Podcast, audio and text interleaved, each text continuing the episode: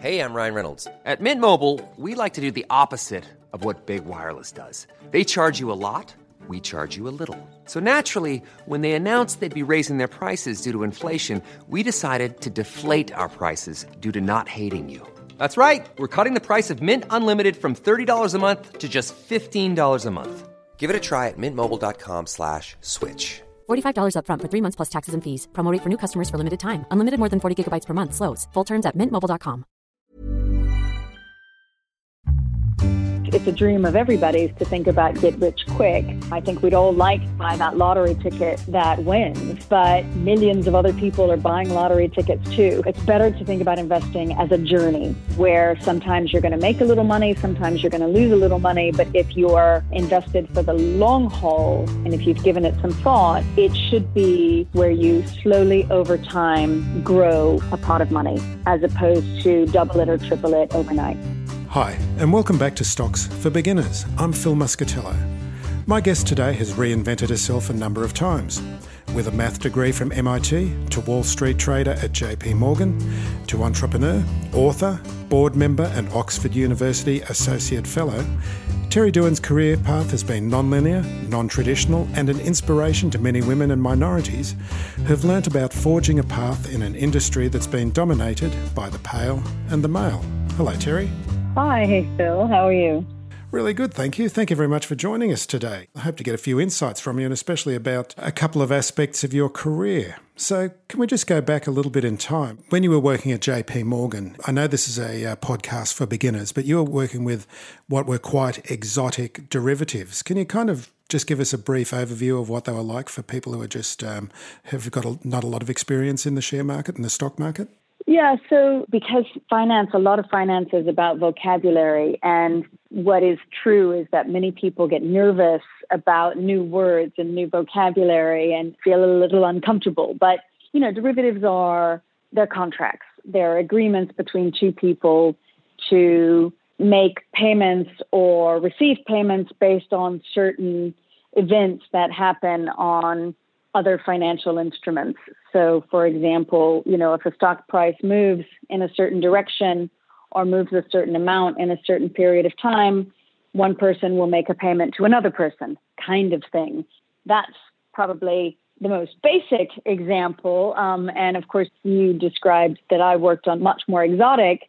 And so that they can get more complex. You can put packages of derivatives together, or you can add certain things to the agreement about the payments that need to be made that make the events that have to occur slightly more complicated. But ultimately, the basic premise still exists, which is generally about an agreement between two entities that one makes a payment to the other or or they make payments to each other based on different events occurring in the marketplace. And when we were speaking previously, you were telling me that you were dealing with risk and managing risk. Now, during the time of the global financial crisis, the whole of the risk process seemed to go into a state of failure. Um, was that what it was like at the time?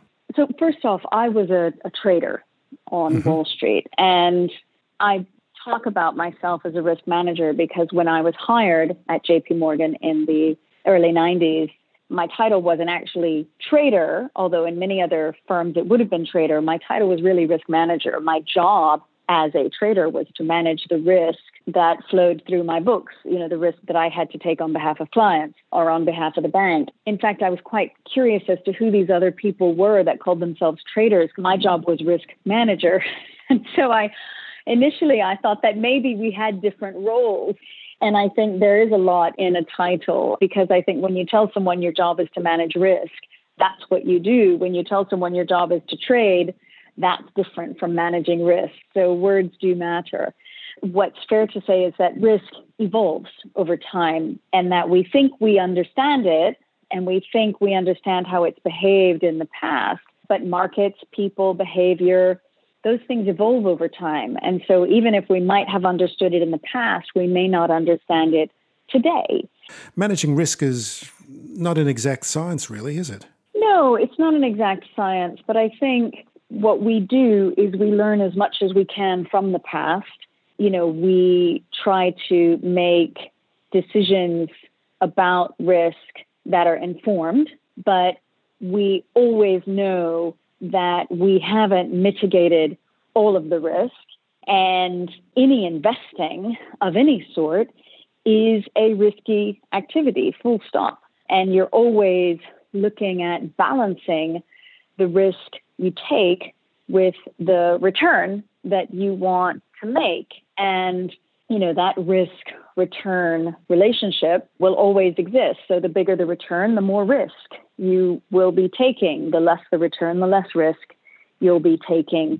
And as long as you understand that every investment decision comes with risk and you understand how much risk that might be, then you're making informed decisions. It doesn't mean you won't lose money in the future, but it means you have a better understanding of how much money you could lose. Considering the size and power of Wall Street, what do beginners need to be aware of uh, when they approach investing? I think this this idea of every investment decision comes with risk. And, you know, initial investors need to be thinking not just how much risk might I be taking when I invest in this particular product, but how much risk am I prepared to take when I invest in this particular product? And, you know, there needs to be some discipline around that, which is I've got this much money to invest. How much risk should I take on this money? And that amount of risk that you're prepared to take will have a correlation to the amount of return that you can make. So it's about understanding your own risk tolerances as well as having a good understanding about what a sensible return might be. And there are no get rich quick schemes that exist. And, you know, investing as an individual really needs to be thought of as a long term plan. You know, it's not going to turn your fortunes around overnight. I think a lot of people get disappointed when they hear that because a lot of people, when they get first started in, in the stock market, they think, oh, I've heard about a particular stock which has gone absolutely crazy and I'm going to make a lot of money, like one of my friends did or someone that I heard about on the news. And you can almost hear their shoulders slumping when you tell them the reality that it's actually this long term goal that is going to mitigate the risks and guarantee much more chance of success. I think that's a great way to put it, which is, you know, if you think about the big successes that we've all heard about of individual stocks that have just, you know, shot up and made two times, three times, 10 times, you know, the original investment. Those are individual success stories in a sea of thousands, and I mean thousands, tens of thousands of different investment opportunities. And being at the right time, at the right place, you know, if you're able to do that, you're incredibly lucky more than anything. That's been luck. And, you know, even if you look at some of these huge upward spirals of some stocks, if you look at the chart of that stock from inception, what you'll find is that the first 10 years that business was growing, the stock went nowhere.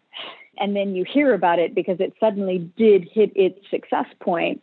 But there were numbers of investors who sat in that stock for years and years and it didn't go anywhere. And so I think it's a dream of everybody's to think about get rich quick.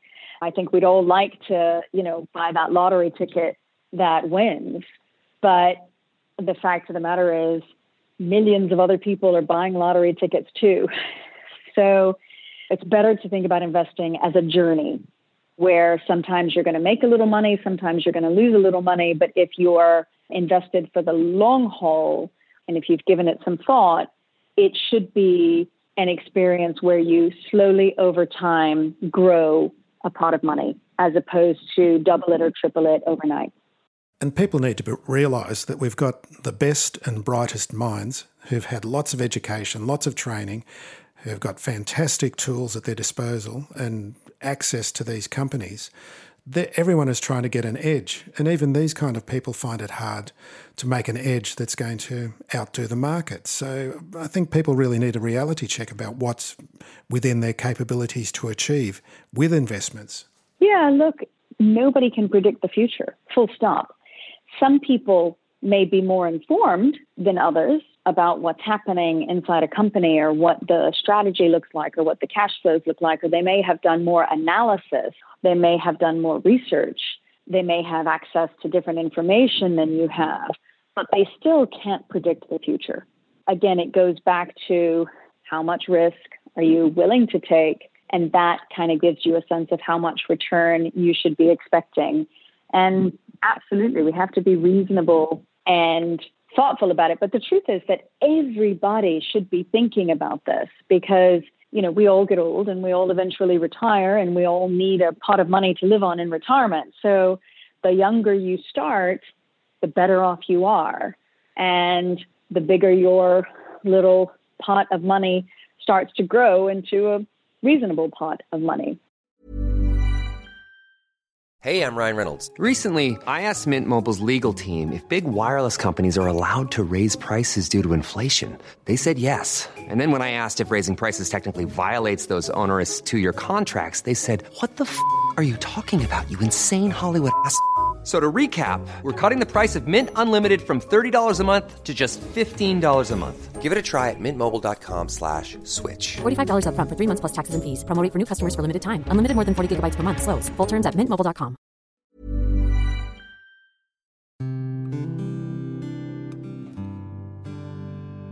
You talk about risk and the tolerance for risk and understanding that there is some risk involved in this. I feel need to go through a process of learning about themselves as well because no one's going to know what it's like when you've got your you know the money that you've been saving and accumulating for a long period of time. Then suddenly there's a market shock and that's the time when a lot of people sell. And people need to understand themselves how they're going to um, deal with a situation like that do you think? Absolutely the discipline around investing is incredibly important. You know, the fact is that the psychology of investing, you know, it's fundamental. It's human nature. Everybody's making money in that one stock, so you want to get in. And by the time you've heard about it, it may be at the high. So you may buy it at the highest it's ever going to be, at the most expensive it's ever going to be. Whereas you hear everybody's getting out, out of that stock so you get out too. And again, you may be selling at the low. And the behavior of crowds is the concept. You know, another way of talking about it is the hot potato. You don't want to be the last one holding it. But, you know, if you think about putting a framework and a little bit of discipline around your investing, you know, if you're looking at doing something over a long period of time, so you're young and you you're thinking, I want to build up a pot either i don't know maybe you're thinking about retirement maybe you're thinking about building up a pot of money to support yourself because you want to become an entrepreneur at some point. You know you need a little pot of money to rely on during that period. Wh- whatever you're doing it for you're not going to get rich quick so it needs to be a slightly longer term thought process. And you know, one way to think about it is investing through the cycle. You know, markets go up and markets go down. On the whole, though, if you look at them over a long period of time, markets generally, slowly over time, go up. But they have big peaks and they have big troughs, even in that longer term trend of moving upward. And so, one way to think about more long term investing is you invest through the cycle. So, you buy when the market's a bit low, you buy when the market's a bit high, you you know, you consistently put more money to work over time. If you're lucky enough to be able to identify a low or identify a high, that's great. But being able to identify those points is incredibly tough, even for the most sophisticated of investors. You know, I remember in March 2009, after the financial crisis, where the markets were as low as they had ever been and felt like they had just fallen and fallen and fallen. And in the months before that, people were saying, oh, you know, it's going to bounce back, it's going to bounce back, it's going to bounce back. And in March, February and March of 09, even people who had who had held their positions were starting to worry that this wasn't the bottom and it was only going to get worse. And being able to say that this is a low or this is a high in the midst of the rest of the market waving their arms and shouting either in excitement or in panic is a pretty tough thing to do, even for experienced investors, which is why for more long term personal investing, a lot of people talk about investing through the cycle. You just slowly put money into the market over time and you're not trying to pick lows, you're not trying to pick peaks or highs, you're just taking advantage of the long term trend. And if you look at a chart of uh, any market and um, you zoom out far enough, things like the global financial crisis basically disappear, and all you can see is this trend that's always going up.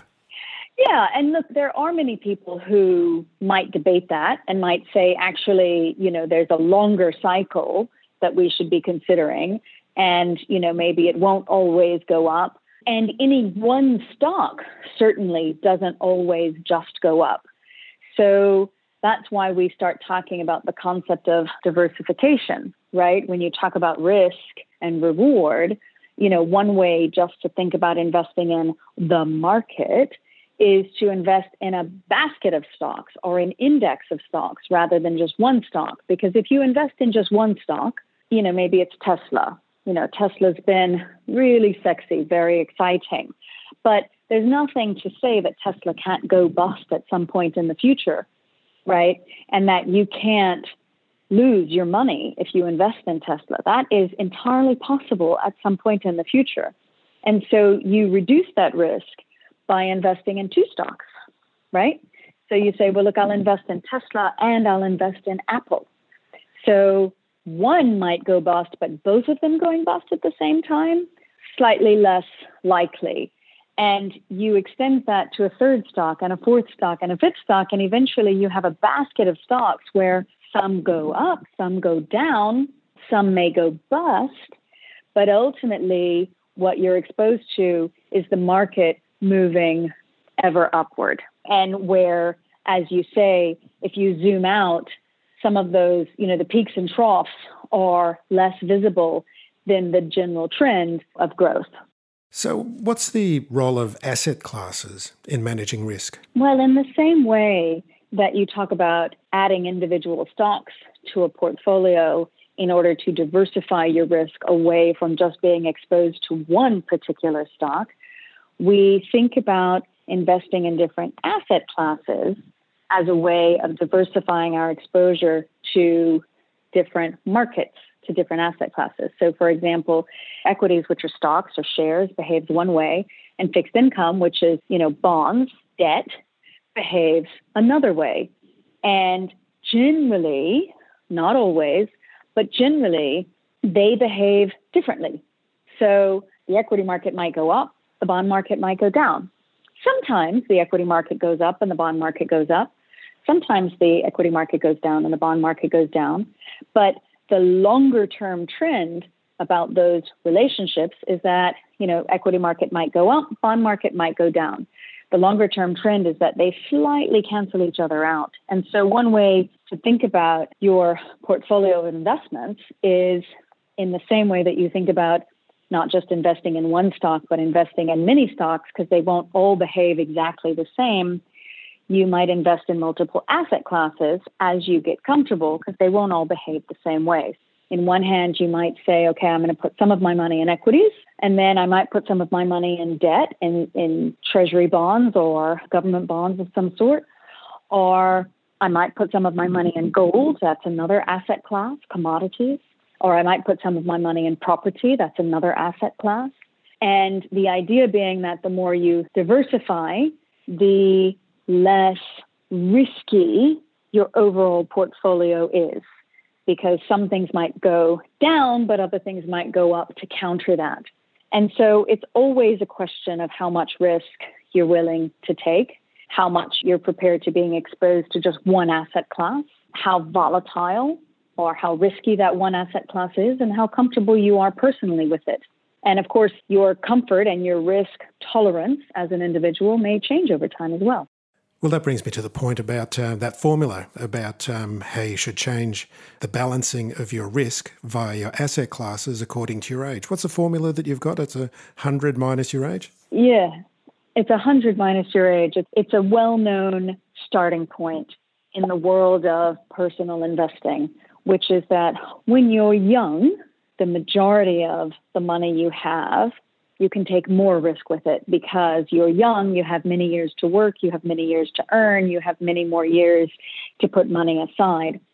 And as you get older, you should be thinking about taking slightly less and less risk because you have less years to work, you have less years to set money aside. So the rule of thumb is 100 minus your age. So when you're 20, 100 minus your age is 80 that means that 80% of your investments could be in riskier assets and 20% can be in safer assets or asset classes.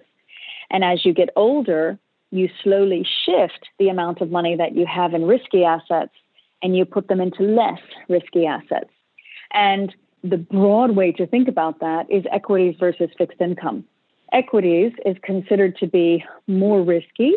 As a result, more return. Risk and return go hand in hand. So equities are more risky, but they have more return. Fixed income, less risky, but less return. So what many people do is they say, okay, the rule of thumb is 100 minus your age is what you should put into equities. And your age is what you should put into fixed income. And slowly over time, you grow a portfolio by having the majority of it in equities and then you slowly over time shift from equities into fixed income. And then by the time you're ready to retire, you have a pool of money that's generating an income for you to retire. So that pool of money is safer, but it is generating an income that you can live on. And that income in fixed income is in the form of coupons. Whereas in the equity market, you don't always get an income when you invest in stocks because not all stocks pay dividends. Yeah, that's just growth, isn't it? It's just uh, growth that they're looking out for. Yeah, the more risky stocks don't pay dividends because they're growing, they're growth stocks. The more mature stocks who have less growth are paying dividends because they're not always growing, they're more mature businesses.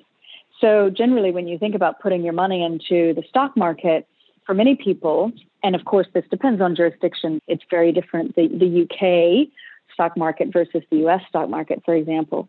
But, you know, generally in the US, we think about the stock market as growth and less dividend paying. So you're looking for growth, you're looking for risk when you look for growth. Whereas fixed income, a government, the US government, has borrowed money, and against that borrowing, they're paying coupons. So if you own U.S. Treasuries, for example, you you receive coupons, maybe monthly, maybe quarterly. It depends on what the frequency is, but you are receiving an income on your pool of money. Whereas in many cases, if you just have your money sitting in stocks, in order to get some income out of your stock portfolio, if you're not getting enough dividends, you might have to sell some of your stocks. In which case, you're exposed to what level you're selling your stocks at. And of course, you know, markets can go up, they can go down. So that's the rule of thumb. Now, does it necessarily mean that it's exactly what you should do? Absolutely not. It is a rule of thumb, it's a starting point. It kind of gives you a framework on how to think about your risk and how to think about your age and what you're trying to achieve. But it's a good framework. I think it's a simple framework. It's one we can all understand and appreciate and work around. Tailor it to your own specific circumstance. Let's talk about some people who traditionally, not that they're locked out of markets and out of investment, but they don't, they haven't naturally moved into it. And um, I notice from the podcast and doing this podcast, it's very much a male interest. You know, the most of the people listening to this podcast are male, not women. What are some of the things you say to women and also people from other cultures and minorities that uh, mightn't be embracing investment the way that they should be? You know, it's a funny thing. There is an unconscious bias, as far as I can tell, in most cultures and across most countries and most societies. There's an unconscious bias that women aren't good with numbers. And when you think about finance, you think about numbers. And so many women will be discouraged, either consciously or unconsciously, from entering into a space that looks analytical, that has to do with numbers, because they've somehow either internalized or been specifically told that they're not naturally very good with numbers. Now, of course, as a mathematician myself and being in the world of finance, I find that I find that particular bias particularly offensive, um, and it makes me incredibly irritated. And the truth is, I have a math degree from MIT. I'm highly analytical, and yet the most math I've ever done on the trading floor was a bit of multiplication. And understanding finance, the most extreme it gets is a little bit of multiplication, maybe a little bit of algebra, tiny amounts of algebra. The, the truth is that there are models, there are tools that exist for anybody to get their head around the numbers. You don't actually have to do the calculations yourself. And even the most complex of derivatives that I traded, there was always someone else much smarter than me, thank goodness, who built a model for me to use. And if you can do multiplication, you owe it to yourself to become financially independent. Full stop, no matter who you are. Do not see finance as a world that's only for people who are mathematicians or good at numbers. We're all good enough at numbers to invest our own money. I encourage people if you're uncomfortable, you need education, get advisors to think about it. But financial independence is incredibly important, and everybody should have that as their goal. And do not be intimidated by how technical or analytical the world of finance is. If you can do multiplication, you should be targeting financial independence. Full stop. Yeah, it's interesting, isn't it? Intimidation's the key word in what you're saying. Some people feel intimidated by it. I was um, having dinner last night with my niece and nephew, and my, I'm sitting there with my nephew, and he's asking, "What's an option? What's a future?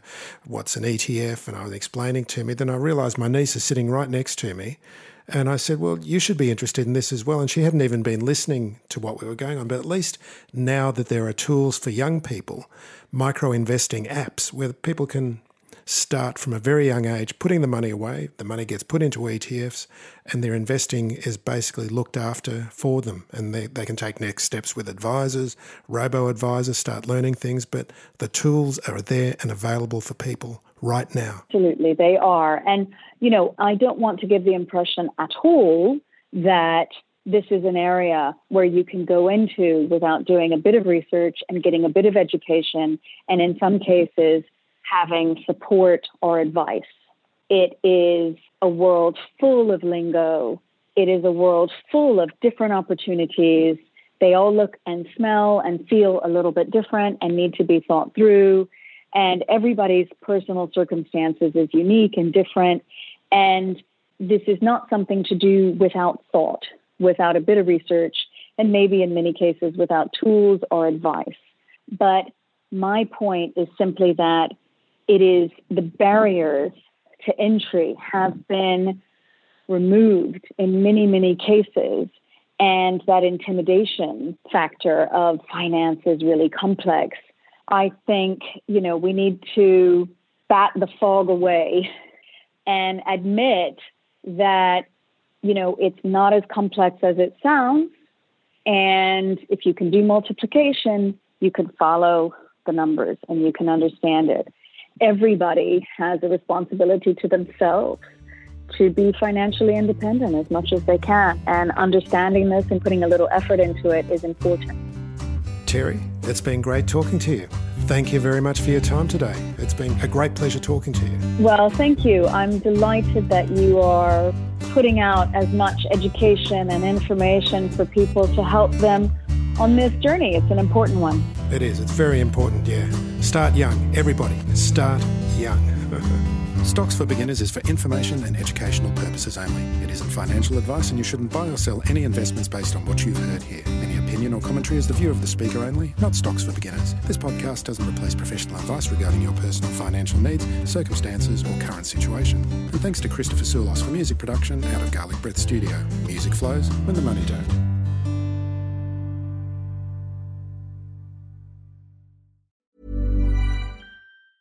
Tired of ads barging into your favorite news podcasts? Good news. Ad-free listening is available on Amazon Music for all the music plus top podcasts included with your Prime membership. Stay up to date on everything newsworthy by downloading the Amazon Music app for free or go to amazon.com slash news ad free. That's amazon.com slash news ad free to catch up on the latest episodes without the ads.